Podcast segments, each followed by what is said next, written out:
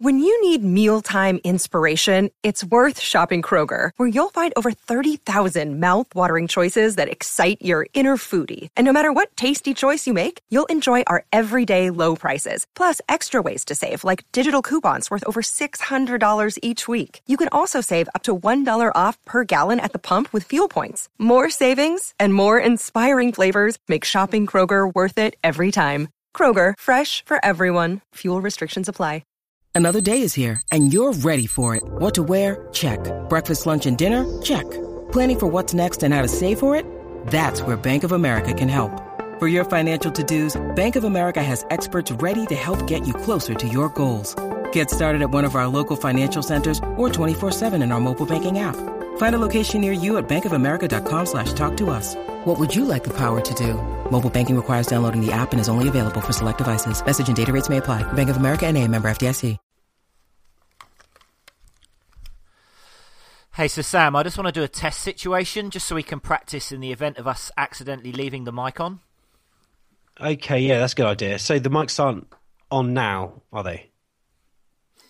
Nah, nah, this is just a test. No mics, no, not a real situation. Oh, thank God, because it would be uh, a bit embarrassing if uh, a test situation actually became a real situation, eh? yeah, imagine that. I mean, it'd be awful if the mics were on. I, I, I wouldn't really want the listeners to know the truth, if you get me. Oh, jeez. I mean, imagine if they heard me admit I'm actually a massive Southampton fan. oh, me too, me too. Oh, when the Saints go, go marching, marching in. in. Oh, when, oh, the, when the Saints, Saints go. go oh, marching. Sam.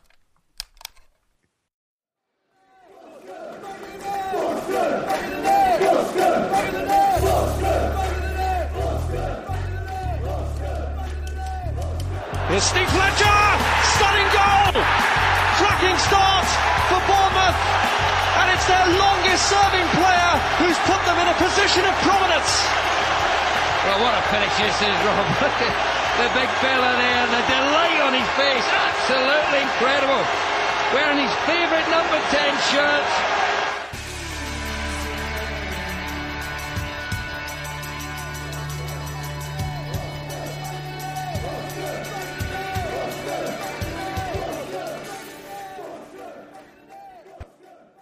Hello and welcome to Back of the Net, the AFC Bournemouth podcast with me, Sean Barker, wearing the blue away shirt. And me, Sam Davis, wearing the same Bournemouth shirt I always wear, you know, the Premier League one. And here we are, finally at the last game of the season. Yeah, and we've literally just finished watching the game against Manchester United, so we'll be bringing you the freshest fan thoughts we've ever had. So fresh that my inbox is still pinging.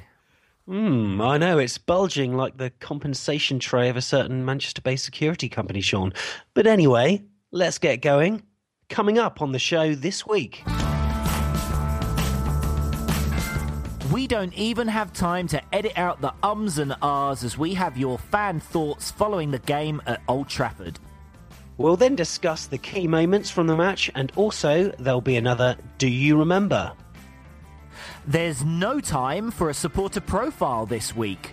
Uh, what is this? What's not coming up on the show this week? We also don't have a giveaway where you can win a million pounds. We do, however, no doubt, have some more terrible puns in club news. Potentially. Now, the big interview this week is part two of my chat with the big and Steve Fletcher. This week, we discuss his non playing days, which includes the tear inducing tale of the day he sat with Eddie and realised it was the end of an era. He also talks about his varying roles within the club and a real insight into why he thinks Eddie is so successful and whether we can keep hold of him cannot wait. And if that wasn't enough, we'll announce the winners of the 2016 Back of the Net End of Season Awards. And we'll also do the draw live on the show to find out which one of you has won the Back of the Net Eddie Had a Dream t shirt. It may not be a million pounds, Sean, but it's still one hell of a prize, eh? It sure is, Sam. So come on then, the engine's running, so I'm going to put this baby in first gear and put the pedal to metal as we hear your fan thoughts on the game against United. But first, here's a summary from Talk Sport, which features an interjection from presenter and United fan Andy Goldstein.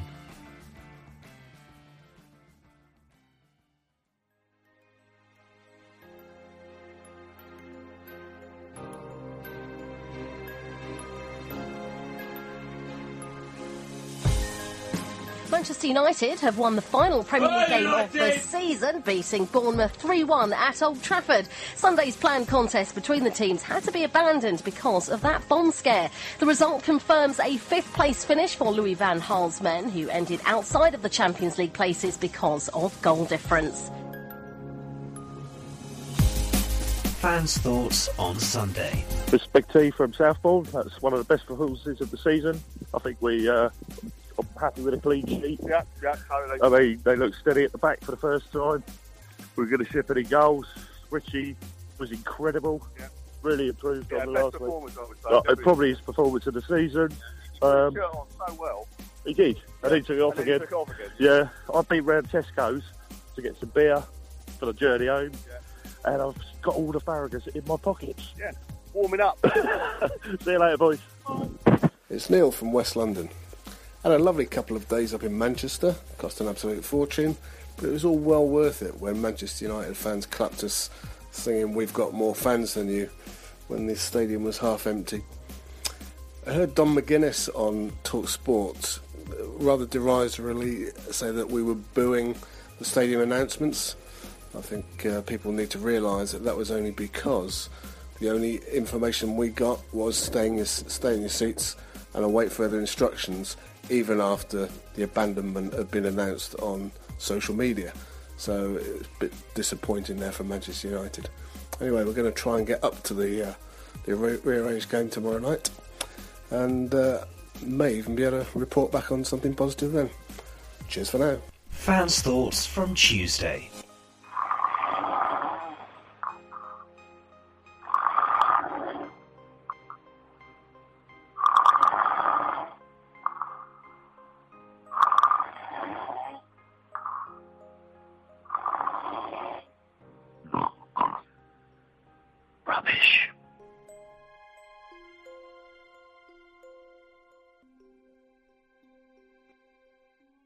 So a mixed bag there on the fan thoughts. We had the game on Sunday, and thanks for Neil and Big T. And then I think the fan thoughts from the game today was perfectly summed up by whoever that was that left us that message. Yeah, it wasn't the best game, was it? Marcus Rashford impressed as Manchester United clinched a Europa League group spot by beating the Cherries in the rearranged Premier League match. The teams met at a sparsely populated Old Trafford after Sunday's debacle with the bomb scare. Wayne Rooney tucked home a goal after Rashford's dummy. That was just before half time.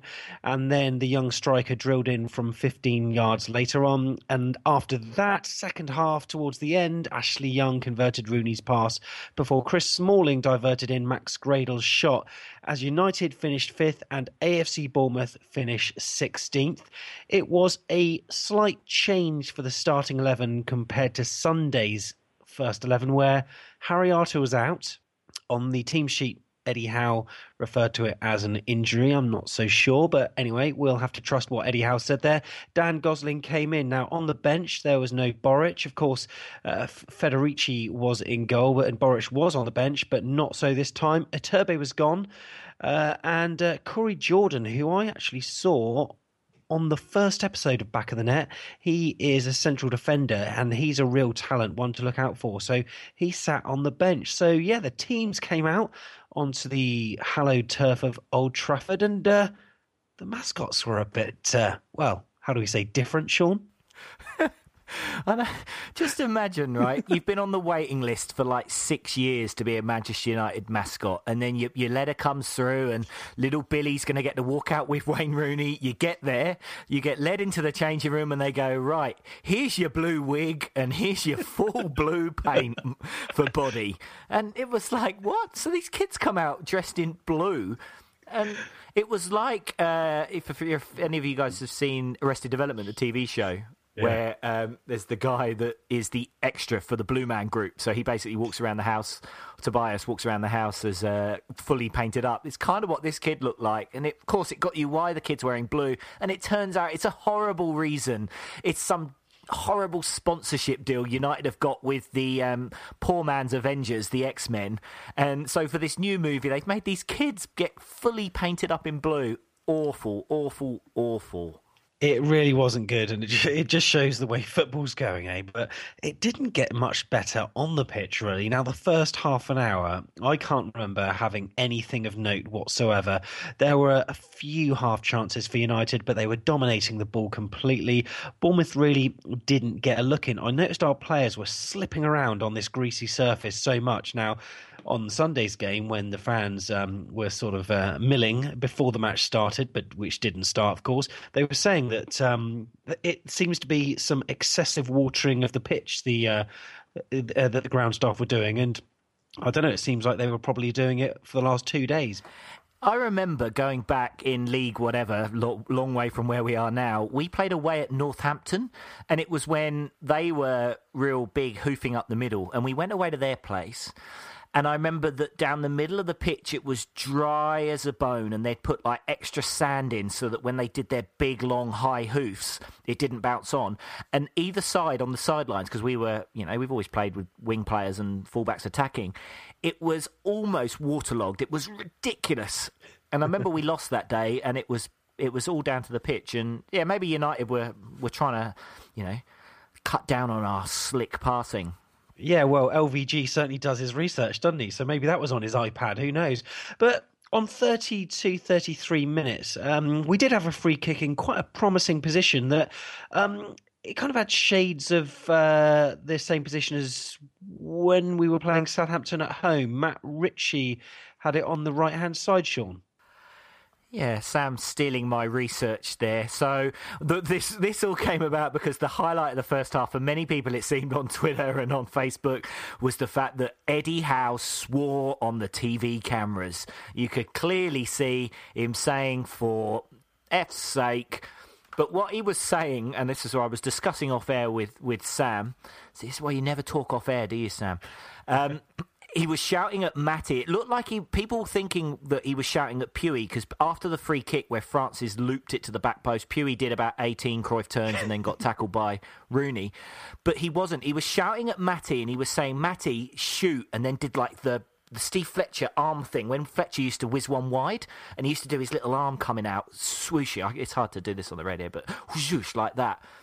And I look back at the Southampton goal that Cook scored, where Ritchie smashed it in low and hard towards the goal as a shot, and then Fraser Forster could only parry it, and Cook scored. I'm pretty sure that that was what Eddie wanted from that position. He wanted Ritchie to bend it with his left foot. Put De Gea under pressure. Instead, he did a dummy run. Francis looped it, came to nothing, and then yeah, we got one of the two highlights of the first half, which involved our manager swearing. Yeah, and Jack Wiles on Twitter agreed with you. He said our pieces are League Two, and it's quite telling that the main talking point is what was happening off the pitch with Eddie Howe swearing. And once again, I think it was on about forty-one minutes. Our fans uh, brought a bit of hilarity to proceedings. Sean, They did. Now, again, it shows you how far we have come. Who would have imagined that in 2016 we'd be playing at Old Trafford in a Premier League game with the the the away fans singing, echoing around Old Trafford? There's only one Jason Tindall. There's only one Jason Tindall. And then they follow that up with, he's got a great tan. Jason Tindall, he's got a great tan. so good work to everyone for that. and well. Man United did take the lead. It was coming, wasn't it? And it was uh, just before half time. Rooney finish. It was a well worked goal, Sean. Now, if I was contracted as an AFC Bournemouth player, I would not be telling you right now what a great team goal that was. Hey, Mr. Tomlin. But seeing as I'm not, and the season is now over, and we can retrospectively look back after the occasion, it was an absolute piece of quality, speed, passing, and finish. Yes.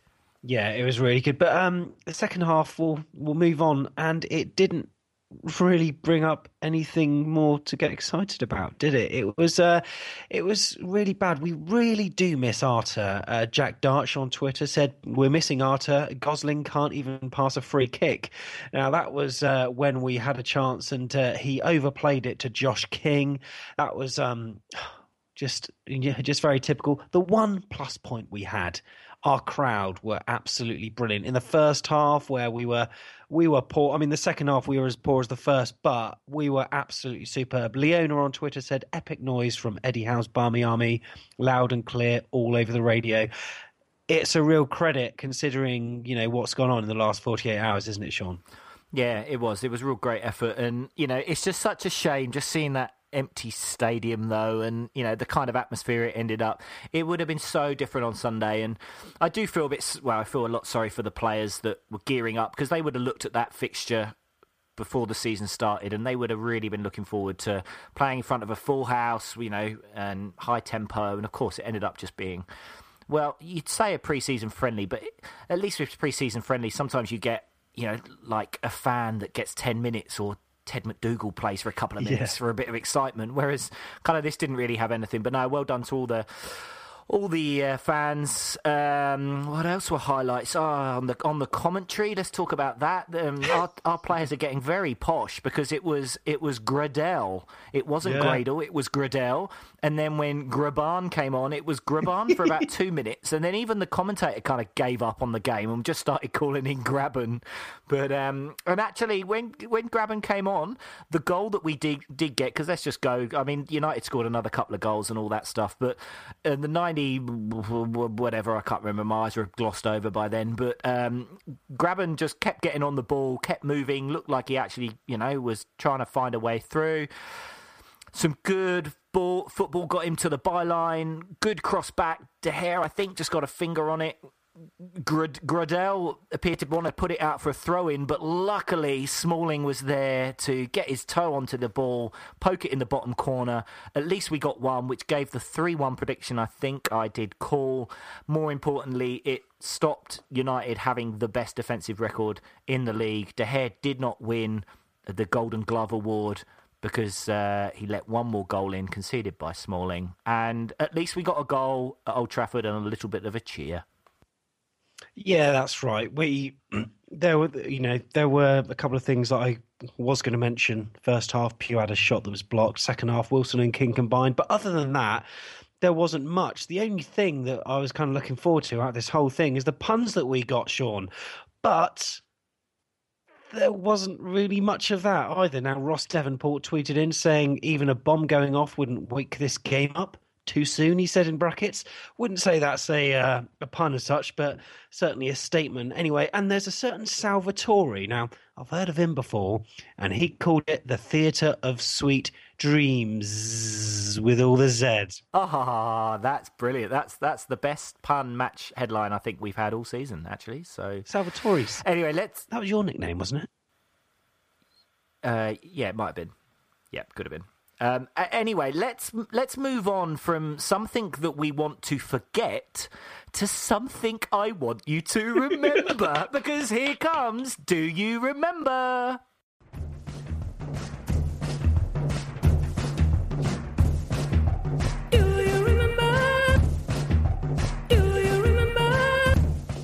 This player was born on the 13th of September 1967 in Wigan and made his professional debut for Wigan Athletic in 1985.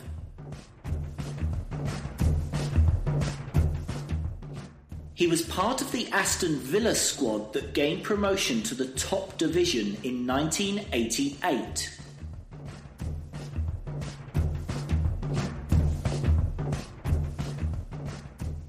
He initially joined the Cherries on loan in 1993 from Portsmouth, where he had made 133 appearances. After a short spell on loan at Swansea, he then signed permanently for Bournemouth later that season.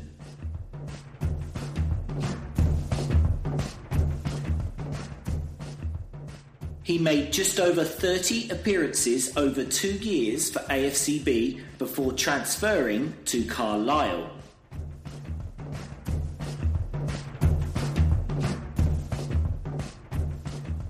He was probably most famous for two things. One, his physique, which was more Tomlin than Ronaldo, and secondly, for receiving the ball into his nether regions twice in the same game while appearing back at Dean Court as a visiting player.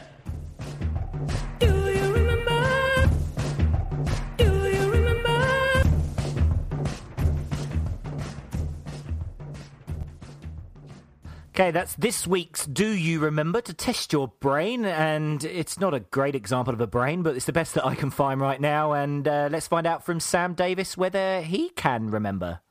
I was at that game in the last clue about getting hit in the nether regions twice, and I've got a player in my mind, but I can't. But all the rest of the clues don't ring true. So maybe my knowledge of that player isn't so good, or maybe I've just got the completely wrong player. I do not know. Okay, well, at the end of the show, if we remember, we will put you out of your misery and tell you the answer to the quiz. I really want to get onto that segment right now because this is going to do my head in. So, right now, here's Sean with Club News.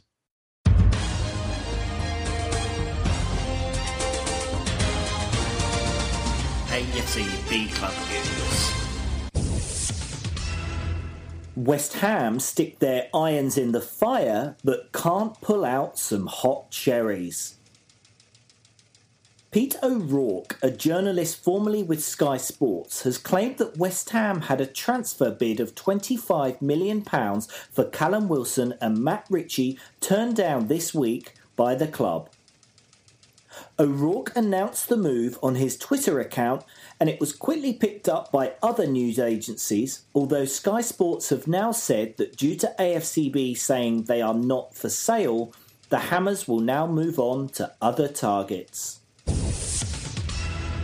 Will you take this cherry? Yes, they both say. It appears that save the date cards were not dished around the Cherries changing room fast enough this season, as both Callum Wilson and Tommy Elphick have scheduled their weddings on the same day.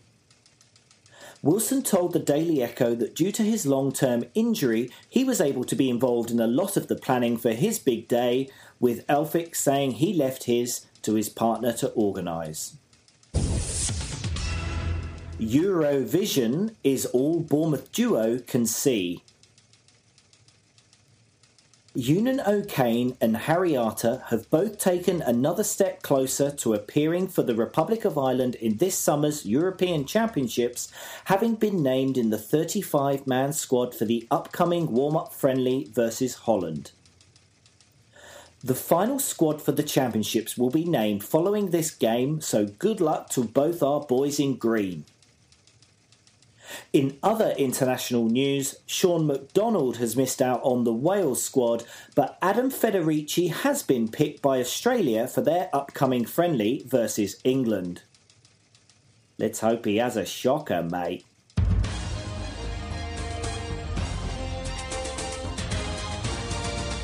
AFC B Club News. And that was our very own Trevor McDonald, Sean Barker there with the latest AFC Bournemouth club news from the back of the net news booth. And we'll talk about your pun shortly there, Sean. But um, I was very interested in the whole Tommy Elphick Callum Wilson wedding gate scenario. Now, I understand that uh, Callum Wilson hasn't invited any of the squad members because Tommy Elphick was there first, so to speak. But I thought to myself, God, that, that could cause some frictions within the squad, couldn't it? Yeah, well, when I first heard about it, I was like, oh, yeah, the players are going to find it really tough which one they're going to go to. And it's like, no, it's not because he hasn't invited you anyway. well, apparently, uh, he's getting uh, married to his other half in the Midlands and it's going to be a sort of family thing. So, fair enough. But I do want to talk about these puns, Sean. So, we've got West Ham stick their irons in the fire but can't pull out some hot cherries. Oh, that's brilliant. It's good, eh? Because West Ham are known as the Irons and we're known as the Cherries. Oh, right. I never knew that. Well, also, will you take this cherry? Yes, they both say. That's not bad, Sean. Thanks. Yeah, that's okay. And also, you are Mr. Topical at the moment, talking about Eurovision. Eurovision is all Bournemouth duo can see. Very good. Now, you're, I, I, you know, having lived down here, we don't give a about Eurovision, but apparently the Aussies have muscled in. Was this some kind of typo, or are Australia now in Eurovision? I actually, uh, I saw the whole results thing, and I thought that they meant Austria, just spelt it a bit badly. yeah, but um, apparently it's because it's the somethingth anniversary of Eurovision, and apparently in Australia it's a very big TV event, very popular. I never knew this, but they've got invited in for one year only. That's all I know. Yeah, okay, not Eurovision. It's boring. Uh, club news that didn't get into club news is uh, we got a message from David Smith on Twitter, and um, he's on Instagram as Fighting Face. And he sent us a message to say that back in January, in the midst of the heat of the Premier League season, he decided that if and when the Cherries would be safe mathematically, he would do a celebration workout in the gym. Now, uh, yeah, I thought about doing the same thing, but. yeah, I just thought about it. But anyway, on Saturday, the day before the final game of the season, the time had come to do it. So here we go, Sammy. This is this is the workout he did. It's called Survival. Right. So to celebrate um, the uh, achievement, he he changed the name Survival to Eddie Had a Dream. And he did a 50 calories assault bike, 40 burpee box stepovers, 50 centimeters, 30 pull ups, 20 thrusters, 42.5 kg, 1,000 meters rowing, 20 thrusters at 42.5 kilos again, another 30 pull ups, 40 burpee box step overs, and then 50 calorie assault bikes to finish. I mean, most of us just, you know, knocked the lid off another beer, chinned it, and said, "Well done, lads. See you next year." Not David Smith. So um, maybe next year, Sam, can we put some kind of survival uh, gym workout for you? Well, maybe Sean, but when we uh, were the SAS, Sean and Sam for Ferndown Locomotive, we did have quite rigorous pre-season uh, training sessions, but nothing like that really. Sam, let's not lie. We went to the Hungry Horse and we attempted the all you can eat challenge. And uh, one of our listeners uh, down under in Sydney, Rob Frank, I remember him doing the Candy Mania challenge where he finished his main course and he had this great big bowl of ice cream littered with hundreds of thousands and candies and all sorts of stuff like that. And his face, I will never ever forget it. Well done, Rob Frank. Yeah. So, but more importantly, well done, David Smith, Yeah. for your Eddie Had a Dream workout. Yeah, that's right. Hey, now, if there was an award for the most ridiculous way to celebrate mathematical safety in the Premier League, David would have won it. But it wasn't in this year's Back of the Net Awards. However, there were 10 other categories, and you guys got busy voting online at afcbpodcast.com. And Sam, I think the time has now come to present the awards. Yeah, that's right. And I've spent countless nights recently, Sean, with my abacus, with my spreadsheet, and with my calculator trying to work all this out. We're going to split the awards into two chunks, but now here's the first section of Back of the Net's end of season awards.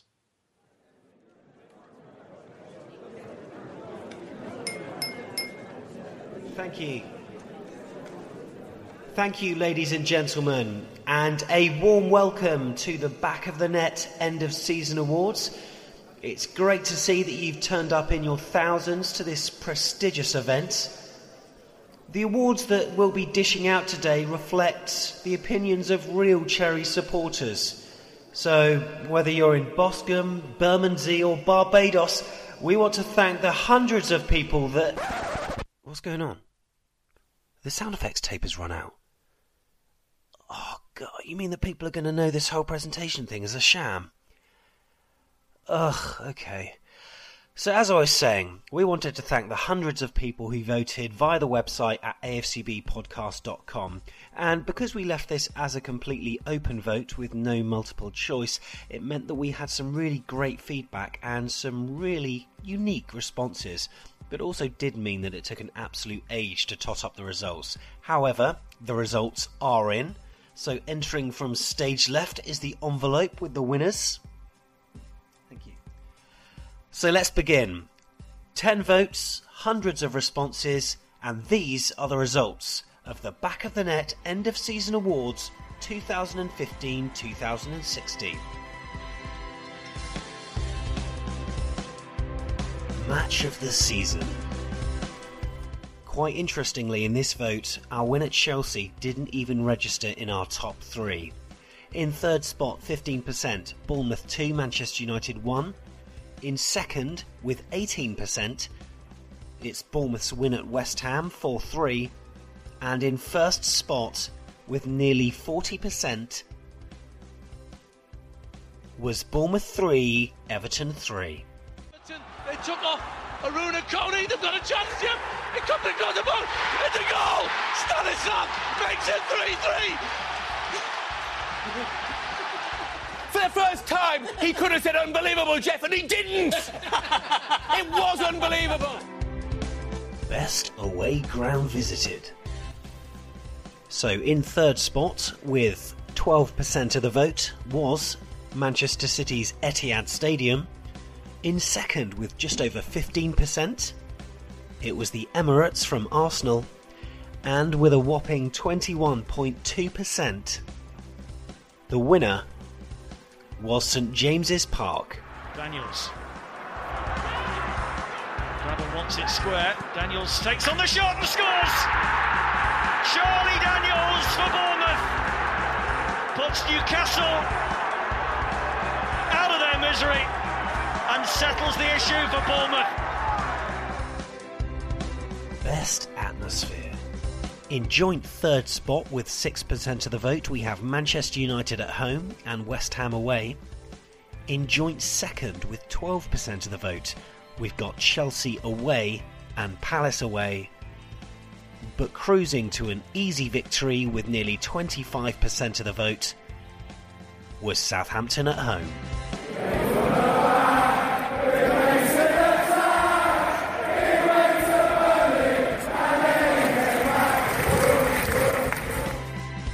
Funniest chants. So, as you can guess, with the Best Chant Award, there were plenty of different nominations, all the way through from Lewis Grabban, he left because you're sh. That was aimed at Norwich fans. And then there was Charlie Austin, he's injured again. Those ones picked up a number of votes as Southampton played Bournemouth and lost 2 0 at the Vitality Stadium.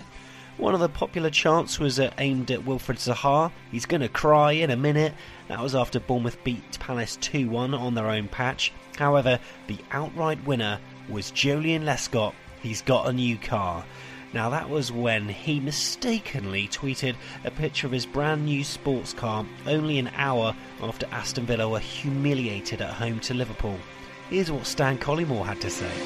Now confirmed, maybe it's a weight off the shoulders. Why is it a weight off the shoulders, Joleon? It should hang on your shoulders in Dubai, in Marbs, with the gold bottle with the ace of spades on it in the summer when you and Gabby and Leandro are all going to be laughing when your agents go off and tout you to other football clubs. That's where the weight of uh, the world should be on your shoulders. Stan Collymore, the moral bastion of society there.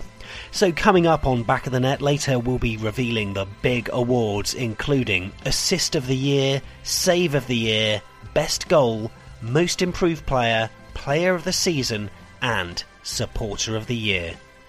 Stay tuned.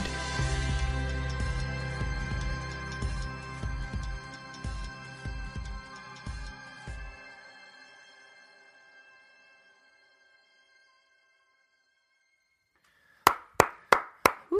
Congratulations! Woo! There we go. That was part one of the Back of the Net end of season awards. And congratulations to the Everton game. I was surprised that the Southampton game didn't get in the top three for match of the season, but quite a bit of competition, I guess. Uh, did take out the atmosphere though. Uh, best chart, yeah. Uh, the, I just find the whole Joleon Lescott thing hilarious. The tweeting a photo of this car and then his excuse of oh sorry it, it, it accidentally tweeted in my pocket. So that was an away ground. A lot of people said actually the newcastle i think it was not just the ground it sounded like the whole atmosphere and the the people mm. and the city and how welcoming they all were and i mean how welcoming the team were on the pitch as well probably Yeah. helped so yeah well done. So stay tuned because coming up later on in the show is going to be part two where we bring out the big guns in the world of the awards Yeah, that's right. And what's going to be brilliant about this whole thing is that over the course of the week or so, check out afcbpodcast.com because we're going to give you the official stats of each and every one of the votes as well. So it's going to be really interesting to see who came where and breaking it all down, etc.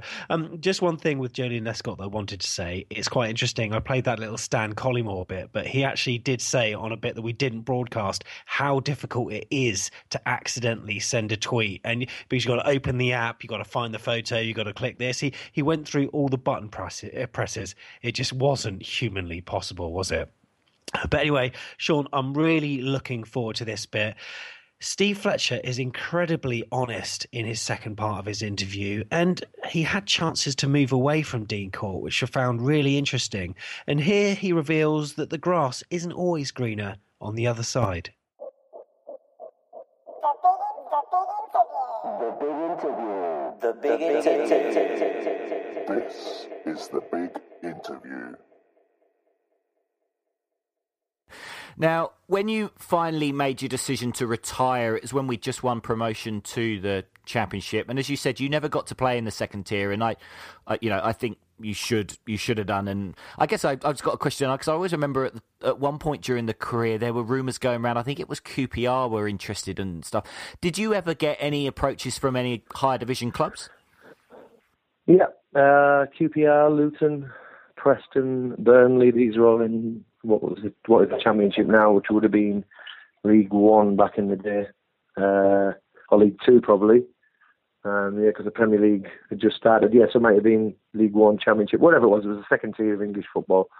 Yeah, many opportunities, but the manager always convinced me to stay, and you know, and there was a category of things that happened along the way. You know, I got my second contract, then I met my wife, then she fell pregnant, and I thought, well, I don't want to move away. Then I got my first house, then they offered me a testimonial year, and by the time that happened, I was in my thirties, and probably my, my the ship I maybe was offered to sail on uh, uh, floated by, which you know I had no regrets. It was my decision, and I'd never change anything for the world because I wouldn't have had the magical times I've had at this football club and still be working at the club in the capacity I do today. So, you know, we're not talking about going to Liverpool, Man United, Arsenal here. You know, no disrespect, these clubs are, are great clubs, and QPR is a big club, steeped in tradition, and so is Burnley and Preston. But there just weren't enough at the time for me to give up everything and move away because I think sometimes the grass isn't always greener. I think if you're happy where you are and the manager likes you and the supporters like you and you're doing well, well, why move? Yeah, the money would have been better, but not enough for me to to warrant changing my life. You know, I money isn't everything. You know, happiness for me is, is more important. Money helps, of course it does. That's why we're in football, or one of the reasons why we're in football, because we want to be financially secure for our for our families. I mean, not so much in the lower leagues that I played, but we see the the money today that is is banded around with the, the Premier League. But it wasn't about the money at the time for me. It was about me being happy. You know, I'd, I'd been through, like I said earlier, been through enough hard times uh, to appreciate the, the really good times, and I didn't want that to change. Just for me, jumping club for the sake of it, and there was no reason to do it. Um, and I'm glad I didn't, 100%. Um, listen, like I said, here's Man United to come calling, and that's a different a different ball game, but it, it, that was never going to happen. So um, I was, you know, I'm so glad I stayed and experienced what I've experienced. It's just beyond belief. As a child growing up, kicking a ball around the streets of the northeast, northeast of England in Hartlepool, you know, someone turned around to me and said, "Fletch, you're going to play over 800 games, and seven over 700 for Bournemouth." You just laugh them off and walk away. Um, but that's what I did, and you know, I, I have no regrets whatsoever. But like I say, we you do what you think's right at the time. I had friends who moved on. You know, I had players who played for Bournemouth and thought the grass was greener, and they went off and, and probably earned a bit more money and had three or four years, and then for whatever reason they weren't in that team, and they ended up going to clubs even lower than what Bournemouth were. So they probably go down to the next tier. Just couldn't get it back for whatever reason. They weren't playing regularly. They'd gone a bit stale. Couldn't get the game back to what it was before they left. And I used to think, there's an example, a shining example that the grass isn't always greener. It doesn't always work out for everybody. Um, and I was happy, very happy. And obviously I am because I've been here 24 years now on the South Coast and I've lived in Bournemouth longer than I lived in my hometown of Hartlepool. Um, I'm almost more southern than I am northern there. Apart from the accent, you can't lose that, right? which my mother and father don't like. Yeah, the accent and my mother and father are not happy because funny when we're on holiday and we meet people and they go, "Oh, where are you from?" and I go, "Bournemouth," and then mum and dad go, "Oh, you're not. You're from Hartlepool, and don't you ever forget it." So when you did retire, Fletch, and we just got into the championship, was there a part of you that was thinking, maybe I'll speak to the gaffer and see if I can get one more year? Yeah, I did. You don't think I'm daft, do you? I uh, listen. We knew. Listen, I was nearly 41. I was a month off my 41st birthday. I was the oldest outfield player in all the leagues. You know, the gaffer had, you know, drained every last piece out of me that was possible. He he resurrected my career at the age of 36 when he became manager of Bournemouth, and probably made me a better player in the last three years of my career than I was in the first 15, which is crazy, you know. I mean, usually you should be dead and buried at 36, and I was just coming to light. Um, so the time was right, but you know, when you're a player and you've played for, you know, I played for like 24 years, you just think you're Peter Pan and you can just play forever. The reality was, you know, my heart was saying, carry on, you got another year in you, but my head was saying, well, not just my head, my legs, my knees, my ankles were saying, Fletch, that's enough, mate. You've took this as far as you can take it. And uh, we sat down and we shared a tea, me and Eddie, because you not remember Eddie, the manager. You know, he was one of my best mates and still is in football. I grew up watching Eddie come through the youth ranks when I was at Bournemouth to, to becoming a professional, to playing alongside him, to rooming with him. Um, you know, he's one of my big buddies and had been for near on 22 years, um, or 21 years, sorry. And it both it broke both our hearts because he said to me, "Look, I'm not telling you to retire." He said, "If you want to go and play somewhere else, I know a few clubs will have you." He said, "But I just think the step up to a championship might be a little bit too much for you." Um, he said, "I don't want you to be around the players and not joining in as much and, and not getting any game time and not involving you." He said, "Because you deserve more than that." He said, but I'm not telling you to retire. And he said, if you want to go and play for another year or two, he said, I know you can, you know, at League One level. And I said, no, no, no. I said, listen, if I'm not going to play here, I'm not going to play anywhere. Why would I want to go to another club that, no disrespect, but I have no affiliation with, no affection for? This is my club. I've been here, you know, 21 years, 22 years. I, I didn't want to leave. I said, if it's time's the time, then I've got to go. And I said, I want to stay on. He said, Fletch, I, you know, I, I don't want you to go anywhere. I want you to be in the recruitment. I want to involve the scouting department, and that was his first part of call. He said, "I'd like you to be involved in that," and that's what I did for for two and a half years before I went across as first team coordinator. Um, and I loved every minute of it, and being around Eddie every day and the boys. You know, it's it's not the same as playing. Nothing ever will. But it's the next best thing. Um, even better now because I'm training with them every day as, as coordinator and looking after them, player care. I mean, if anyone knows anything about the club, it's me and the surrounding areas and all the new players we come in, I make sure they're all right. And you know, it's it's been brilliant. But at the time when he told me, it broke my heart. And like I said, we shared a tea together, and I think we both knew what it meant to me, to the football club. And uh, it was a sad day, but it was a new chapter. Like the manager said to me, Eddie said to me, he said, Fletch, it's an end, end of an era, an unbelievable era. You know, 24 years as a professional, 20 at one club. He said, but look at it as another chapter in your life. You, you're never going to play forever, even though you probably thought you were. He said it's a new chapter, and, and, and grasp it and take it on and make it your own. And and, I, and hopefully I've done that in some capacity. And um, do I miss it now? Probably not. At the time, the first season, I was retired it was very difficult. I was going to watch games as, as a scout or a chief scout. You know, sometimes sat in the corner of the stands in tears because I wanted to be out there playing. And uh, that's because, I suppose, after 24 years, you become institutionalized in the sport. You live in this bubble, this football bubble, the banter, the changing room, everything that goes along with being a professional footballer. And then bang, someone pops that bubble and it's burst and it's everything's released. And it's hard to get your head around. And you see today in the press and on the news and on social media how many ex-footballers are in turmoil and they can't handle not being a professional anymore and everything that went along with it and they turn to whatever, drink, drugs, whatever. Then they and they end up ruining their lives. Um, you know, I obviously spoke about that to my wife because she's read it and she was there, and you have to address it because nothing's going to be the same again like it was once you retire and you hang up your boots. Um, but then you've got to have a strong mindset and say, right, new chapter, new era, almost like let's do it, put that aside and never forget it, and always go back to it because they're great memories, but move on. And um, it was difficult. I'm not, I'm not lying to you. It was difficult, and it still is sometimes when I'm out training with the boys and come back in. You get that little adrenaline buzz, and you think, "Oh, I loved that," even if it was just for five minutes. But got a new life now, new responsibilities at the football club, and um, love love talking about the old times, as you can tell, because I never shut up.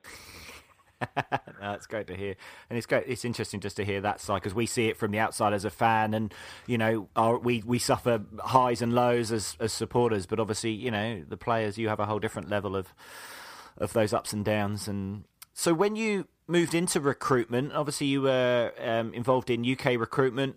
What player signing were you most proud of being involved in?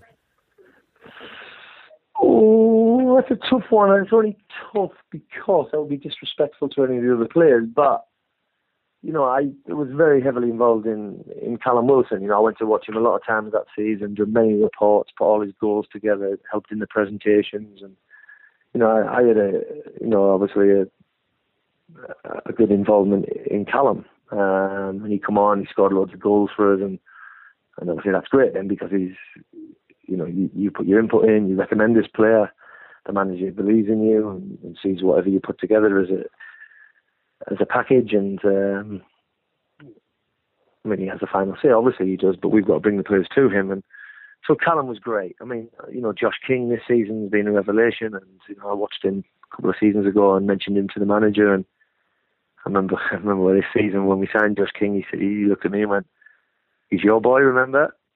And uh, I thought, well, that puts a bit of pressure on me, but he's been brilliant. And um, there's people like this, and we said yes to, you know, recruitment to, to, to Yann Kermorgant, who came in and, you know, he helped massively in last season's push to get in the Premier League. He, he was magnificent. So there's, there's players like that. I mean, I mean, we haven't overly signed that many players. I mean, people like Junior Stanislas um, was already a player for Ed, Eddie and Jason back at Burnley, so they knew that player.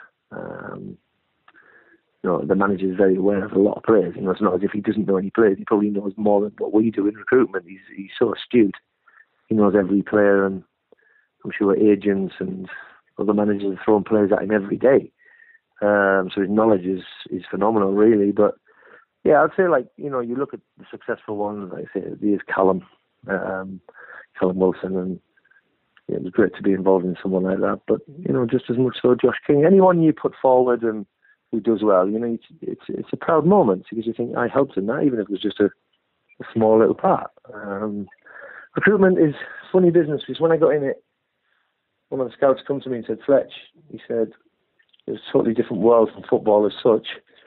He said, uh, and 90, 95 to 98% of what you do will be a waste of time. And that's not just watching the games and travelling around the country and pouring down rain on a Tuesday night and not getting in until two, three o'clock in the morning. He said that's all the presentations, all the paperwork, all the reports you do on the player.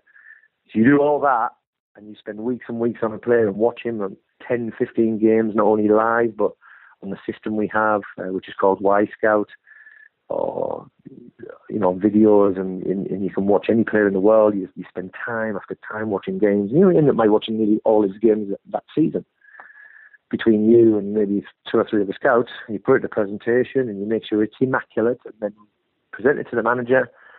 And ten minutes in, he goes, "No, I don't like him." and you go, "Oh my god!" Uh, but it's true. But then you get the one player he does like, who comes in, does really well, and it makes it all worthwhile. So that's recruitment. It, it's a tough job. It's a tough ask. It's a lonely place. You're traveling around the country, um, going from game to game, not only country, but you know we often went to Europe, and you're by yourself a lot of the time. And you know, as much as I love going to games and getting there and and watching the player, you know, there's nothing worse than when you travel up on a Tuesday night in heavy traffic you spend five hours in the car and you get to the game and the player you went to watch is on the bench and he only gets 10 minutes at the end. It's like, oh my God, I've just spent over half a day to watch you play for 10 minutes and that's tough. And he doesn't do anything and you come back and you go and the manager goes, well, what was you like? And you go, well, he was on there for 10 minutes. He touched the ball three times. I can't give you a report. I can't really help you. So that's hard. That's, that's, that's when it gets you and you think, oh my God, this is so frustrating.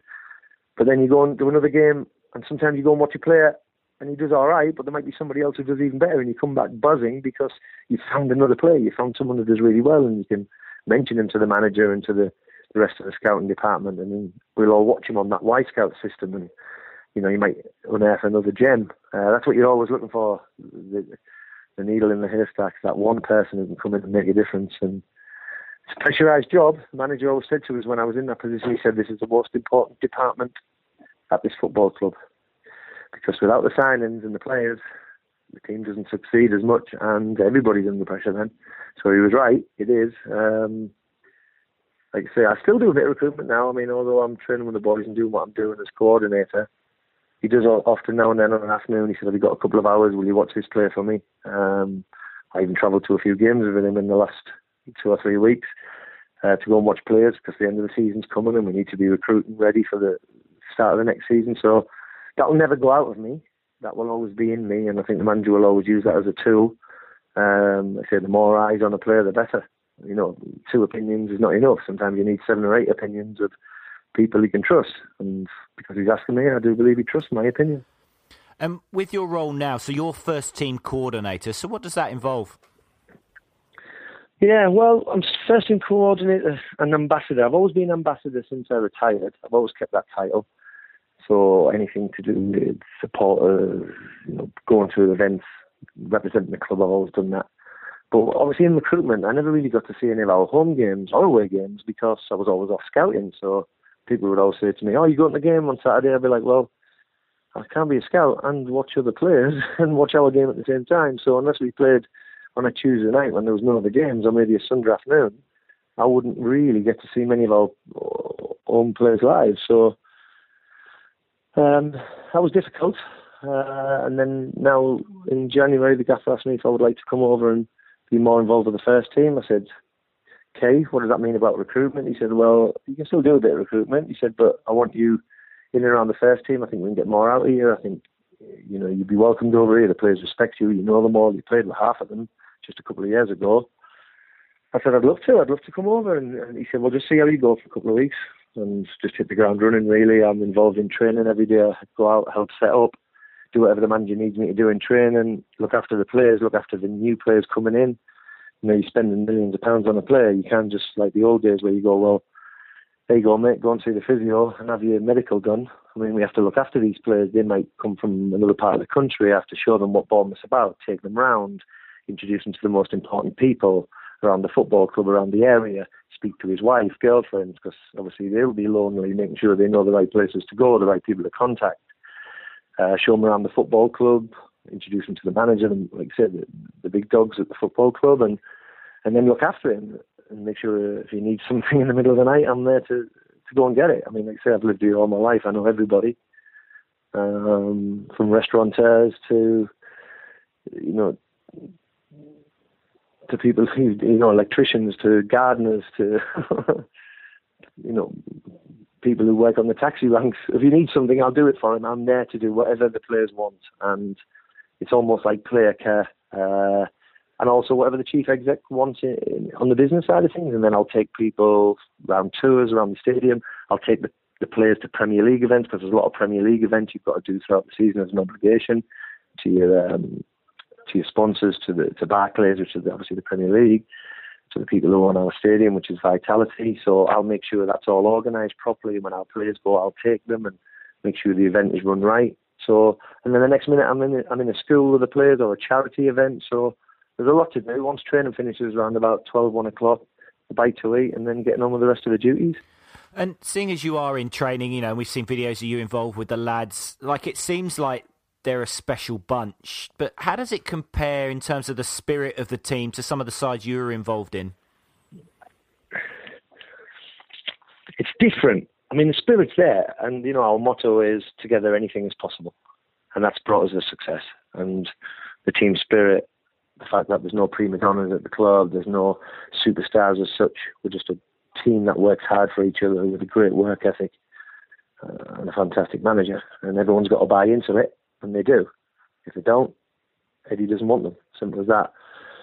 So it's difficult to compare because you know we were playing in League One, on the third tier of English football, and you know we had good camaraderie. We were doing things that you know you couldn't dream of letting the boys do. Now they're in the Premier League. You know there was no going out together on a Saturday night, and well, there's not now. So that, little things like that, the the banter's a little bit different. Everything's a bit more professional now in the Premier League. There's a lot more responsibility. You know, the eyes of the world are on them, not just in the, the town of Bournemouth, the eyes, you know, so you think all your social media, your Twitter, your Instagram, your Snapchat, your Facebook, the boys have to be told and, you know, they have meetings about it because they have to be aware of, you know, everybody's out there to to snap them and, and we never had that. You know, in Bournemouth we we were small small time. Um, not that our boys are big time now, but they are in the world of football. Um, so it's different. But the team spirit's always been there. Eddie's always been huge on team spirit. Um, it's what has brought us success. When I said to you about the Grimsby goal and you know being that year we were given 17 point deduction for going into administration and surviving. That that was team spirit that won us or got us survival that year, and we carried that on and got promoted. And we've still got that team spirit, that bond, like you say, and that's because this is important in recruitment. You don't bring any bad eggs into the changing room. Eddie is so big on the personality of the player. So in recruitment, you got to follow them on Instagram, Twitter, Facebook, you know, whatever you can to make sure that they're not lads who are out doing things they shouldn't do. Eddie wants to bring good people who want to work hard and be successful into this football club. And if you do that and you get 99% of it right, you'll have a great changing room, and that can bring success in itself. Um, like we've seen with Leicester City, seen their boys celebrating this week, and all around Jamie Vardy's house, and that's team camaraderie, that's team bonding, that's togetherness, and that can take you a long way in football. Yes, of course, ability has to come into it, and and everything else that goes along with it. But the first part of call is a good team spirit, a good dressing room, and boys who want to work hard for each other. And the manager is all about that. And you know, I don't think you can really compare. All I say is that's always been the case. It's just a little bit different. It's just tweaked a bit different because you know of the mindset we have to be in being in the Premier League compared to when we're in League One. And going back to you know, obviously you were around with the old Dean Court and the training facilities or lack of, and do you have you know do you ever remind the players how lucky they are these days? Yeah, not just me, but you know, Neil Moss, the goalkeeping coach, who's obviously been there for 17, 18 years, whatever it is. Manager every day tells them how lucky they are. It's all joking aside and tongue in cheek, but we are. We sit down as staff members and we say, God, the boys have got it like they wouldn't believe compared to what we had. I mean, we used to train on plough fields as such, you know, it was so bumpy and bubbly, and now it's like a carpet. The surface is unbelievable, and just the facilities from eating together every day with our own chef and food to you know, have an ice bath and a hydrotherapy pool. I mean, it's just unthinkable to what we got compared to back in the day, which we didn't couldn't even get strips together or kit to wear. We'd all be in mismatched kit. It was it's a million miles from where we are, but all for the better. But yeah, we remind them. You've got to remind them, not only them, but you remind yourself. You don't want to drum it down Callum Wilson's neck that we had it tough because he doesn't really want to hear that. But at the right time, you'll say to him and joking, you know, Callum, Core, you don't know how well you've got it. It's you know, we had this back in the day, and they laugh it off and say, well, I'm glad I wasn't playing back in the day then. And they have a bit of banter with it. Um, but Eddie's all about the history of the club. So when we're showing players videos on new players about this football club, or we put together a presentation, which we usually do at the beginning of every season with some nice music behind it and the history of the club, it'll always start as far back as we've got video footage, which would be the 30s, 40s, right up to Ted MacDougall, then the Great Escape we spoke about 94, then the Grimsby, and then Millennium, and we'll finish with how successful we've been as a club getting in the Championship and obviously now the Premier League. So he won't neglect the history side of it, and there's pitches all around the football club in the pavilion, which we've had built for the players where we eat together and change together and do everything together. Uh, there's pitches all around of, of all players who've legends of the club or historic moments of the football club. So the players don't think, oh, it's just about now. They realise where we've been and where we've come from as a football club um, to where we are today. And I think that's really hugely important. Otherwise, if you forget everything in the past and you only think of what's happening right at this present time, um, I don't think it makes the man you, you should be. I think you need to know, be, like being back at school, you need to know things. You can't just turn up and say, right, what's what's current at this present time in the world. You can't do that. You need to know what happened in, in the past, what maybe you want to happen in the future. And um, Eddie's big on that and uh, I think it's another reason why we've got that team spirit, that camaraderie, and everybody, you know, loves love the football club so much. We never forget where we came from. So with Eddie, I mean, you played with him, you played under him, and you worked with him. You're a mate of his. You know, why do you think he's been such a huge managerial success? Because he is relentless in his pursuit to be the best in every department. There's not a stone unturned. Listen, I could waffle on for I've waffled on enough already, but I could waffle on for an hour and tell you all the good things he does. But he's the, he's great at everything because he's everything matters to him. His work ethic is beyond belief. He's in at six thirty every morning. He leaves the stadium one of the latest six seven o'clock at night. Um, he sets the bar so high we've got to try and reach it. Every little one percent that people think that that don't matter. To Eddie it does, and he'll nail you if you get it wrong. He comes down on you like a ton of bricks because if he lets you off of that one percent and somebody else and somebody else, all of a sudden, you know, they become big percentages. And his training methods, um, getting the, the way we play football, to his man management, because uh, he knew how he wanted to be treated as a player. He always says this. He knew how he wanted to be treated when he was a player, how he wanted managers to treat him, and he tries to do the same back. Now, whether it's good, bad, or indifferent, because you can't please everybody, but he has respect for every player. He lets them know. He talks to them. Uh, he makes them understand. His training is is brilliant. He's one of the only managers I know who actually takes training and does every single drill. I know a lot of managers that just are out there and they let their coaches do it. He's hands on. He's trying to improve every player. He works relentlessly with every player on individual techniques after training. So if, I don't know, Simon Francis, Charlie Daniels, Andrew Surman, Harry, whoever want to come after training, can I work on this? Bang, he's working on and doing individual stuff that'll improve their game technically and positionally or whatever. The strikers are always doing finishing. There's always a day where the manager will say, I'm in. If you want something to do, you want to work on it, we'll work on it. And um, like you say, he's relentless. And he's just so professional. He's uh, meticulous in everything. He speaks well, which I'm sure you've heard with his with his interviews. I mean, he's only 37 and being a manager for six years. You think, you know, you'd be around him for a day, and you think, wow, this. If you didn't look at him, because obviously he's got boyish looks, and you just listen to him and watched him, you think his manager's been in the game for 20 plus years. Um, but uh, I mean, that's as best I can sum him up. Like I said, talk all day about him and how good he is it's one of them though. I think you have to be in around him and, and see him at work to to understand what he's about. Um, give you all the superbities you want, but you have to be see it. You have to be around him and, and know what he's like. And uh, I can't really speak highly enough of him, and not just because he's my friend. Because yes, I would still say nice things, of course I would, but I wouldn't go into detail like this um, and give him the accolades that he more than deserves. I mean, listen, he won he won the manager of the year last year when we got promoted to the championship. Not only the championship manager of the year, but he won the manager of the year, which through all the managers in all the divisions. So even people like Mourinho, uh, you know, Wenger, he won the all all sorry the outright manager of the year at the age of 36. It's just phenomenal. I mean, he didn't even say nothing to me.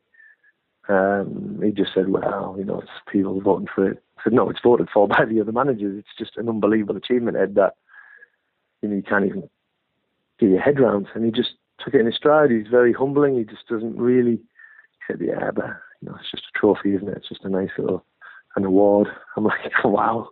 But that's what makes him what he is because he's on to the next thing now. Right, that's done. That's done. That's finished. Right, on to the next thing. Like, so when this season finishes, whether we finish, I don't know, 13th, 14th, 15th, 16th, right, we've got better that next season, bang.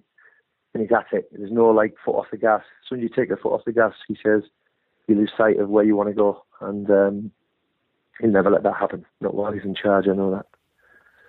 And in terms of you know, uh, obviously, the press and you know all the pundits are constantly talking about Eddie more and more. I mean, and you know, talk about the big big clubs and all that stuff. But I mean, what do you think in terms of the long term future of of our club, Bournemouth, in terms of how far we can go and how far we can go with Eddie?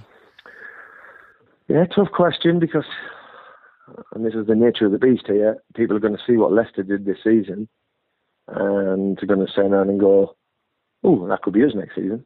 Now, you know, Eddie's already come out on the paper and said, we're not Leicester. You know, this is this is Bournemouth. We've got to be mindful of who we are, where we've come from, and what level we're at. But how far he could take us, or how far we could go as a football club, who knows? You know, what we're trying to do ever since Eddie's been the manager is beat last season's position or success. So when we're in the championship, we almost got in the playoffs in our first season. Can we better it? Yeah, what well, we did. We went and won the championship. First season in the Premier League, we're going to finish whatever, 14, 15. Can we better it next season? Well, bettering it would be in the top half. Could we go one further and get into Europe? Listen, you can never say no, but this is a different ball game to being in League One and the Championship. We're talking about finishing to do that. You'd have to finish ahead of teams like Everton, West Ham, you know, Tottenham's Arsenal. This is these are huge. Let's not underestimate this. Huge clubs.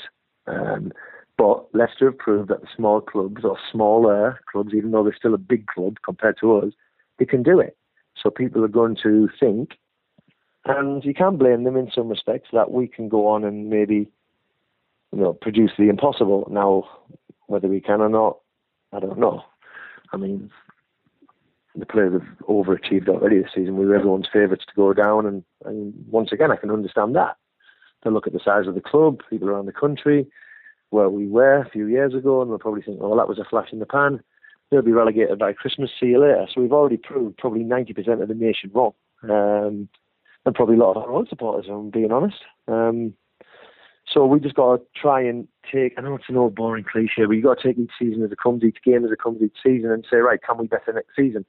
And if it means we finish 12th next season or in the top half, then that, then can we beat that the next season? So I don't know the crystal what the crystal ball is going to show. I can't really say what I believe because we've already unbelievably overachieved already. Um, so for us, you know, anything is possible.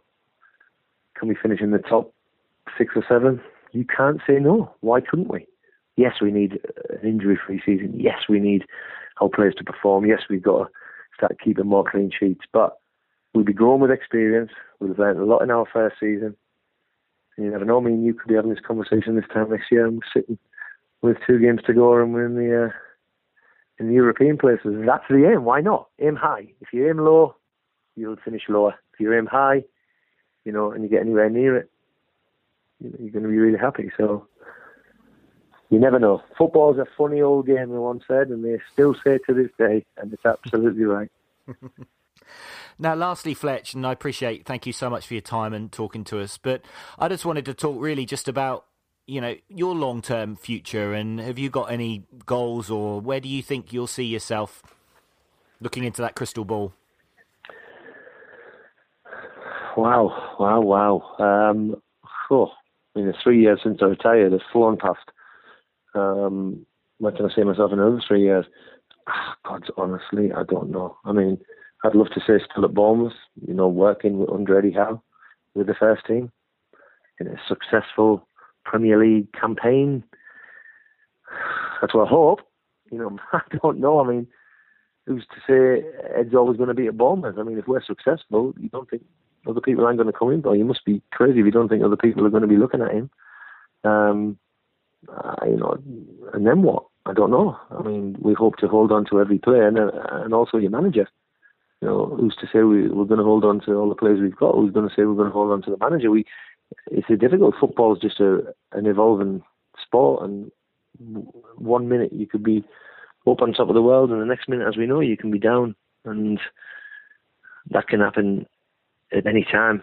So, if you ask me what would I like to happen, I'd like to be in our in three years' time, I'd like to be having a fourth successful campaign in the Premier League, in the top five or six teams, with Eddie Howe in charge and Jason Tindall. Um, and me be happy in my in my status at the football club, in my life, with my family growing up to be beautiful children. I have two lovely daughters who are 18 and 15. Um, and that's all I can hope for health and happiness um, and if that means me being at this football club and in the Premier League, then that'll do me. That sounds like a good future, Fletch. Thank you so much for your time, mate. And, you know, thank you for the assists that you've given all those players and thank you for those goals. A fair few of them were pretty bloody important. I always turned up. I did. I always turned up on the big occasion, didn't I? That was my problem. I always turned up. I always turned up on the big games if I could have turned up on the games that were just the average games through the season, then I'd probably had a much better career. Uh, people always said to me, Fletch, you know, you're a big game player. And I used to think, that's nice, but it actually actually proves that them other games where you're playing Colchester away on a Tuesday night or whoever it may be, they're the games I should have carried on with that same mentality because it could have took me even further. But listen, we all look back with regrets, and you know I'm no no more than anyone else, and I have hundreds of regrets, hundreds. Um, but I also have hundreds of great memories. So listen, you can't have it all, can you? There you go. Well, mate, I, I play the football manager game, and the highest accolade on that is you either get a bronze statue or you get a stand named after you, and you've achieved one of those, my friend. So you've, you've done it pretty well. yeah, it's crazy. Yeah, it is crazy. And I think of it like, yeah, it's great memories. Yeah. All right. All the best, Fletch. Thanks so much, Matty. Top man. Thank you. This is Steve Jones, and you're listening to Back of the Net. Well, Sean, I don't like to praise you too often, but I thought that was a really well put together interview, and it really brought out some frank, candid, and honest opinions from Steve Fletcher over his time with AFC Bournemouth. And just going into that piece where he spoke to Eddie Howe about the chance of continuing his career, and they both came to the mutual decision that it wasn't to be. That was uh, quite heart wrenching and sad moment for me to listen to.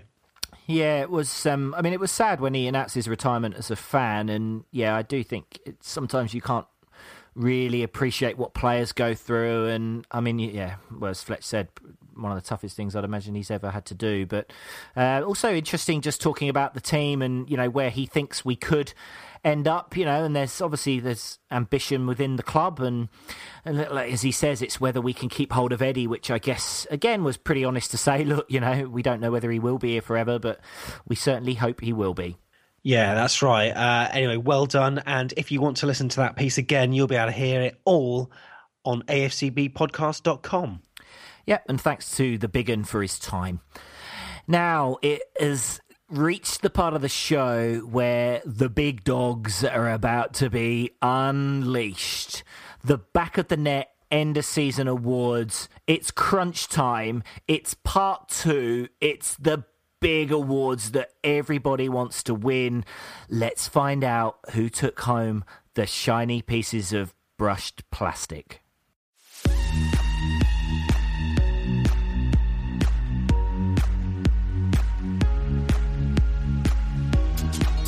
So, as we reach the pinnacle of the back of the net end of season awards for 2015 16, we're going to be celebrating all that was brilliant this season in what was a fantastic nine months of being an AFC Bournemouth fan.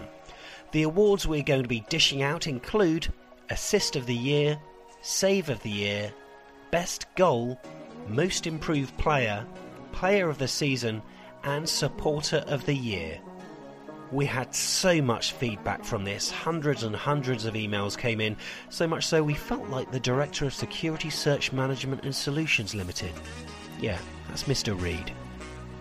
But anyway, let's not cast the blame on anyone. Chris, let's get on with the awards.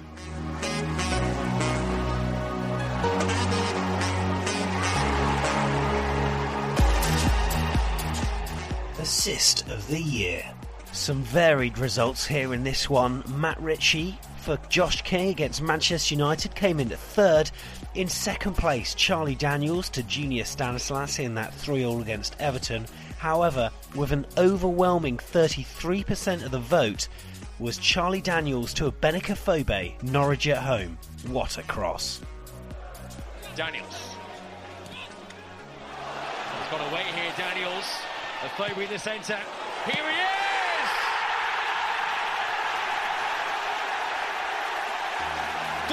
Record signing with his first goal for the club. It was a poacher's finish. And with Bournemouth's third goal, that should seal all three points. Save of the year. So unsurprisingly, Artur Boruc featured in the top three, but third was saving away to Chamakh at Crystal Palace. In second spot, clinching 15% of the votes, the save of a penalty away at Leicester City. However, coming top with 18%, the double save against Manchester United. Comes to Fellaini. Great save by Boruc. McNair with a header and another brilliant save by Boruc. And Bournemouth clear their lines. There was doubt whether he would play, but he's justified his position already. Brilliant save from the volley, and then the follow up header. Somehow got across once more. Right, time for the next award. Who's to win this then? Best goal. Yeah, Sean, but how am I to build tension when he got over 75% of the vote? Oh, I've got an idea. Okay, so at this point, I really should be doing my Chris Tarrant impression, but. Uh... Oh, what? Do you want me to do it? Okay, it's going to be A, Steve Cook. No, no, no, I'm not going to do that. Is it going to be Adam Smith against Everton, Steve Cook against Villa? Should we just cut to the chase? It's Matt Ritchie versus Sunderland. Good effort. Oh, what a goal that is by Ritchie. Jaw-droppingly brilliant. Oh, and what an absolute perler that was. So, on to Most Improved Player of the Season. Well, this was an easy decision. We may as well have named the trophy after him. He won at an absolute canter with over 78% of the vote. Don't forget that many of our players have come from League One, some from the Championship, and look at where we are now, eh? So everyone's an improved player, but this person scored very well. In third position, Adam Smith. In second position, Charlie Daniels. But in first place, Josh King. Oh, that was lax. Clark has been caught out, and Villa have been punished again. It sums up their season. Josh King gets Bournemouth second. Player of the season. Well, they say there's no I in team, but if you actually look closely, if you, if you do the A a bit funny, there, there is really. However, there is a player of the season. And this has been voted for by hundreds of AFC Bournemouth fans over at afcbpodcast.com. It's the fans' vote, and you have voted in your numbers, and we've got the exact stats right here. So here we go. Joint third place, Andrew Surman and Josh King. In second place, taking 15% of the vote, is Charlie Daniels but the winner with a massive 48.4% of the vote is Simon Francis. Back again with Francis. He's cutting it way through. Simon Francis here. And, uh, that would have lifted the roofs off the various stands here. The long-serving skipper to come forward and hammer one in. Thought he could have just played Josh King down that channel who pinned back Daley Blind, but he just kept on going. So, some very huge congratulations to Simon Francis for picking up yet another award, this time the Fans Award, the Back of the Net End of Season Awards Player of the Season. Well done, Simon. So, one award to go.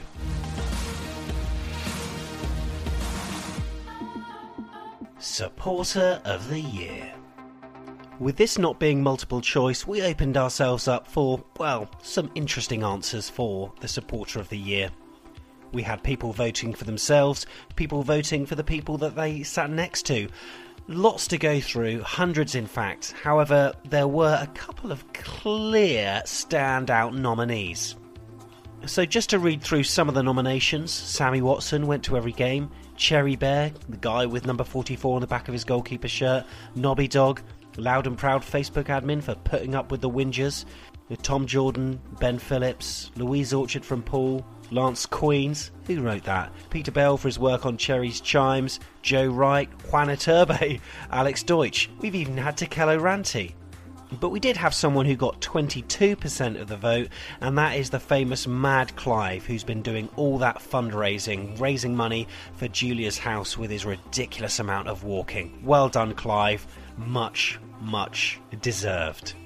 But with nearly double the percentage on 44%, there was one clear winner, and we are so pleased to be awarding the Back of the Net Supporter of the Year to this little man. Hello. Hello, young Cobra Good. Yeah. Yeah, how, how are you? I'm fine. I just laid on the sofa. Yeah, that's good. Watching TV? Yeah, playing Xbox. Yeah. Yeah. Playing Xbox? What do you play? Uh, FIFA and. Am I doing well? Yeah, I think you scored. Yeah, I think you scored about ten goals for me. Really? Yeah. I wish I had that. Mm. So you're a big fan of yeah. You think they're going to stay up? Yeah. Yeah, think that's right. Yeah. What was it like having leukemia? Uh, you know, when I had my leukemia, I was 14. Yeah. So, as you can guess, that was young Cherries fan Felix Brown on the phone there to Yann Kermorgant earlier on in the season. Jan, of course, had leukemia when he was 14 years old, and he's in regular contact with Felix as he endures his grueling treatment. Now, if you follow Felix on Twitter, you'll know that he is absolutely cherries mad, and he is the beacon of positivity.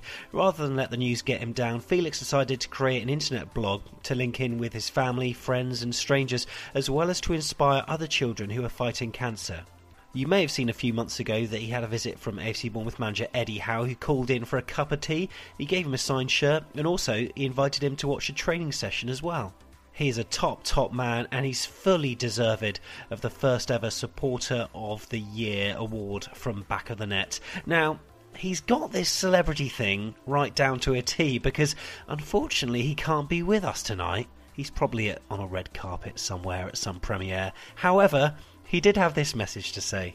Thank you to all the AFC Bournemouth fans and Back of the Net listeners for voting me as Supporter of the Year. I'm over the moon. Up the cherry. Thank you very much, Felix. I'll let you carry on hobnobbing with the stars now. That's Felix Brown, Back of the Net's very first Supporter of the Year. Cue fireworks and explosions. Wee, wee! Ah. Oh, wow, what a finale to the back of the net end of season awards. Think like the Olympics closing ceremony, and that's what I'm looking at out my window at the moment. I spent $3.87 on a couple of firecrackers, and man, they're just shooting up into the sky. I mean, only an inch from the capsule, but boy, they look they look grand, and it's a fitting way to end the back of the net end of season awards for this season. Hey, so Sean, do, were there any um, awards that you thought, hmm, I wasn't thinking he was going to win, or they were going to win, or was there anything that you were kind of thinking, oh, that's a bit strange? Uh, I think had we done the votes for the best save after the West Brom game, I think that the penalty save and the follow up probably would have taken that award. But I think the United bomb is a great one. Uh, if if Joshua King hadn't been playing for our team, I was actually that actually shocked me. Not that he didn't, I thought he'd win, but I would have. I expected Stanislas to be top three, and I don't think we can underestimate what Stanislas did for us when when that period where we had all those injuries and we were looking a little bit rudderless and man did he step up. And so I would have had him a little bit closer but uh, player of the year I mean Francis was just the way he adapted to centre back was was just incredible. And then of course supporter of the year um, yeah. young Felix that was really exciting. Great to hear. Yeah, it really was, and uh, I've been chatting to his mum Kerry as well, and um, he says that he, well, as he said, he was over the moon, and uh, she said, you know, football always puts a smile on his face more than we sometimes can. So, Felix, one hundred percent, that's well deserved. But someone else is going to be deserving of a T-shirt, aren't they, Sean? Because we said that one of the people who voted is going to get a back of the net T-shirt that, at the moment is not available, but in the next few days you'll be able to pre-order from afcbpodcast.com. But we're going to be making the draw today, Sean someone's dreams are going to come true in the next few moments. Like, forget winning Eurovision, forget Leicester winning the Premier League. This is the real prize this year. So, everyone that voted, you did go all into into the draw. So, we have a back of the net T-shirt which has got our logo on it, and then it's got in big letters. Eddie had a dream. It's going to be the must-have fashion accessory this summer down the beach of Bournemouth, or maybe this winter on the streets of Wellington. Um, Um, so they will be available on the website, but we are going to do the live draw now. We could use a really fancy machine like they do on the National Lottery. We're not going to do that. We're going to refer to Sam's very detailed Excel spreadsheet that he put together. He's put it on the screen. He's going to close his eyes and then he's going to point in the general direction of the screen. And I can see him on a webcam to check that his eyes are closed.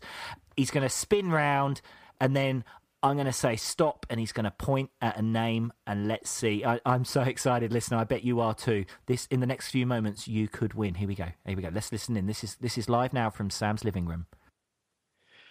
Okay. The hands going up towards the screen. I can see that now. I'll close my eyes. Let me just check. Yeah. How many? How many? What am, What am I doing in front of you, Sam? What am I doing in front of the? No, he cannot. I can verify he can't see what I'm doing to him. I can't see a thing. Right. I've pressed. I've pressed this. Oh, hang on, hang on. Sorry, mate. I've just pressed. I've pressed the wrong thing. What's this? God's, God's sake, Sam. Sorry, I've got a touchscreen monitor, Sean. I've just pressed some in documentary I was watching earlier on. Right, hang on, hang on a sec. Let me. Well, I'm gonna have to open and get my bearings back. Right, there we go. I'm back. What is? What is this?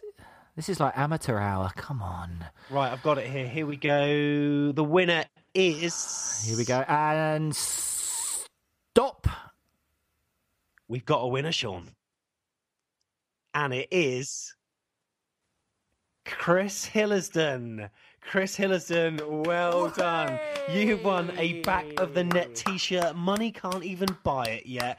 I've just uh, now clicked onto his Twitter profile. Uh, he's an AC Bournemouth season ticket holder, husband and father. He is at C Hillersdon. Uh, are you following us on Twitter? Yes, he is. Good man. So, yeah, well done, Chris. We're going to mention you as well and let the world know that you are a back of the net t shirt winner. Well done. Wow, I mean, uh, there was a bit of a balls up there where you you appear to play some kind of I don't know some kind of song you're trying to compose in your in your quiet times. But well done, and, th- and big thank you once again to you. Literally, there were hundreds of people that entered, so um, it was really great to get the feedback. Well done to all the award winners. I already can't wait for next season's Back of the Net end of season awards. Hi, this is Steve Purchase. You're listening to Back of the Net.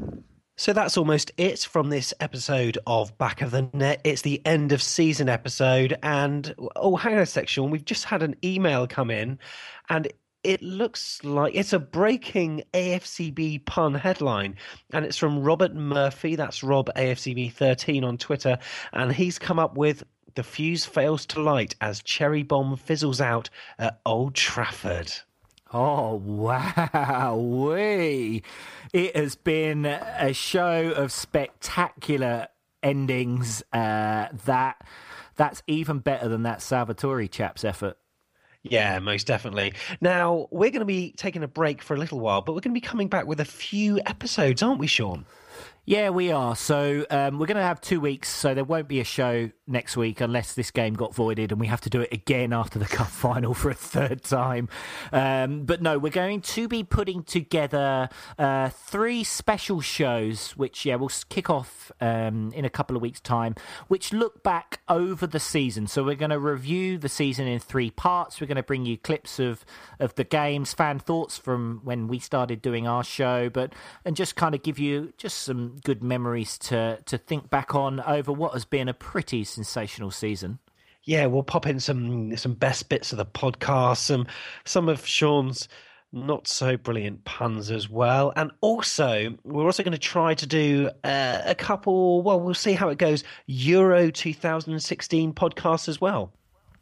Yeah, that's right. We're thinking we'd do some England specials. So, as England will march on their way to glory or abject failure. So, it might just be one show, it might be uh, four shows. But yeah, we'd like to bring you um, those shows during the Euro. So, they'll, they'll be fully England focused. So, if you haven't subscribed to the show already, just make sure you hit that subscribe button. And then, as and when we do release shows, then um, that will pop straight into your podcast app. Yeah, so I've been racking my brains throughout the whole show, Sean. Whole show, Sean. And that's a bit of good alliteration there, isn't it? And this, do you remember? It's really, really bugging me because I've got a name in my head from a player that, as I said earlier, I know he got he done in the Ghoulies twice in the same match, but it's not him, and I know it's not him. Can you maybe just give me a couple of clues again? Yeah, I, I know you know it's not him because I saw you sneakily have a little check on Google to Oh, check on a name and an image. I can see, Sam. Uh, what other clues? Uh, he was pretty good at penalties. Um, wasn't very good Right. at running. Was thinning out a fair bit. Funny enough, I looked at a photo of him now, and you know he's been an ex-player for quite a while. He doesn't look a lot different to his playing days. So I'm going to put you out of your misery, Sam, because you don't know who it is. No, I don't. No. Warren Aspinall. Oh man. Warren, or Sumo, as he was known. That was the nickname. I don't know whether he liked it or not, but that was the that was the chant we used to sing at him. Well, you know what? You may. I mean, you were definitely around in this era, um, watching at the old Dean Court. But there was a match. Now, Adrian Pennock, right? I thought there was a match where he got because he was playing for Gillingham at the time. This was after he played for Bournemouth, and I do remember where there was one game. I swear it was him. I swear it. He got done, you know, twice in the nether regions. But maybe am I getting confused? Yeah, no, it was it was Warren Aspinall and it was Christer Warren that both times from from right back he was playing that day smashed it into his ghoulies right in front of the newsstand, and yeah, I was pretty much on the floor for about the next fifteen minutes laughing at that incident. So there you go. That was. Do you remember? Um, tot up your totals over the last four or five weeks, and if you got anywhere near five, congratulations. If you got a one, then maybe console yourself with a I don't know a bit of snake bite on a walkabout session with Sam. Is snakebite is uh, walkabout still open in Bournemouth, Sam, or has that been closed down? I I think it is, Sean. Well, I tell you what. In a couple of months, why don't we go? Because you're coming over, aren't you, Sean? I am. Yeah, we're blowing the back of the net budget. The back of the net credit card is getting maxed out again because I'm going to be coming over in July, August. So I'm going to be there for uh, the first game of the season. I think coincidentally, my flights seem to have coincided, and we're going to look to do some kind of back of the net live event. We're not sure yet. It might be incredibly spectacular with actual proper fireworks and special guests and bouncy castles, or it could be a couple of cans of uh, G and T round at Sam's. But either way, you, my friend, listening to the show, will definitely be invited. So keep your eyes and ears open for that. But other than that, Sam, I reckon we're done, are we? Yeah, I think so. Just all we want to say is make sure you subscribe. You can listen to us in numerous ways. Subscribe on iTunes, subscribe on Mixcloud, on YouTube, however you want to do it. Just go to afcbpodcast.com. And if you look at the top, there's a how to listen link too. And remember to check the website later on this week because one, we'll be having a breakdown of all of the AFC Bournemouth Back of the Net awards. Vote by vote, we're going to be showing you all of the percentages on a nice little pie chart. And also, you will be able to order the back of the net t shirts as well from our exclusive online store, too. It's all very exciting. I love a good pie chart. I saw this thing, it's just totally off FC Bournemouth, but a pizza is basically a pie chart of how much pizza I'm going to eat. like it. And on that note, thank you, ladies and gentlemen. This has been Back of the Net, the AFC Bournemouth podcast.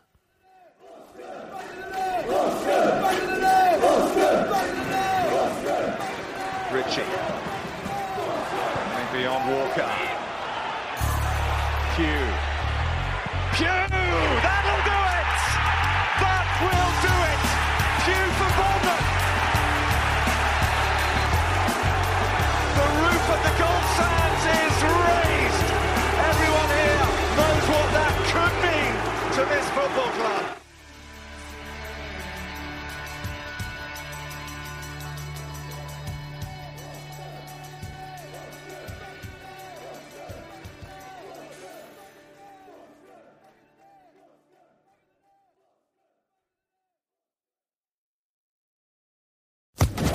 Social Podcast Network.